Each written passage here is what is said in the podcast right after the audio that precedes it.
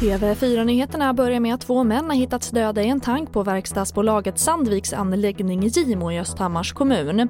De båda männen skulle genomföra ett servicearbete nere i tanken där de sen hittades avlidna och polisen utreder händelsen som arbetsplatsolycka.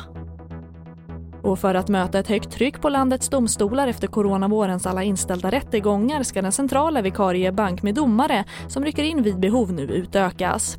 Idag finns cirka 12 domare som kan hoppa in vid sjukdom eller när antalet mål blir för många och förhoppningen är att förstärkningsstyrkan ska fördubblas till slutet av nästa år.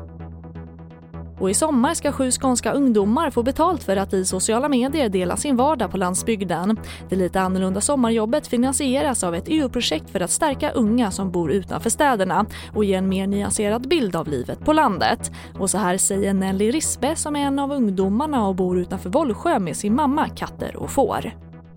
Jag tror folk inte tror att det är så mycket att göra utan det är full rulle hela tiden. Det är alltid någonting som händer och det blir alltid problem men man får fixa det. Och det får avsluta TV4-nyheterna. Jag heter Charlotte Hemgren.